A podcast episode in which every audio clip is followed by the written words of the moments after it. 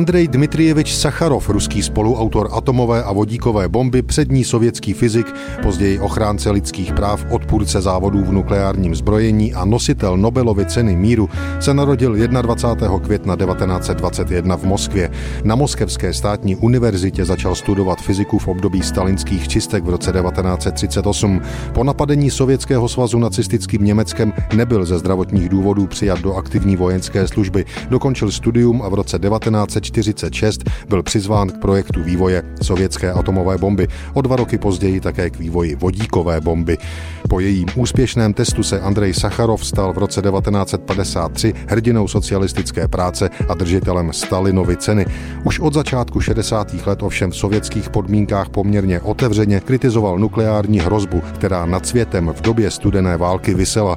Zasadil se mimo jiné o podepsání smlouvy o omezení jaderných testů mezi Sovětským svazem a Spojenými státy, podílel se na podpoře obětí politické diskriminace ve své zemi a tak dále.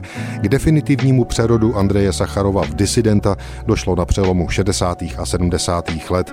V roce 1970 spolu založil Moskevský výbor pro lidská práva a stal se jedním z nejznámějších obránců lidských práv v komunistickém bloku. O tři roky později ho světoznámý ruský spisovatel Aleksandr Solženicin nominoval na Nobelovu cenu míru a v roce 1975 ji Sacharov skutečně jako první Rus v historii získal. Osobně si ale pro ocenění přijet nemohl. Sovětské úřady to povolili jen jeho ženě.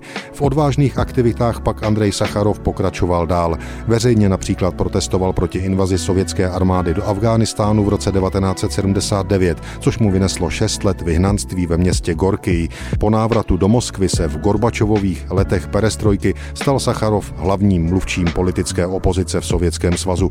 V dubnu 1989 byl zvolen do parlamentu, začal psát novou ústavu země, Rusko chtěl vidět v budoucnu jako čistě demokratický stát. Dnes už víme, že by se toho Andrej Sacharov nedočkal a nikdy by žil déle, než mu bylo dáno. Zemřel náhle na infarkt 14. prosince 1989 na zasedání demokratické opozice. Bylo mu 68 let.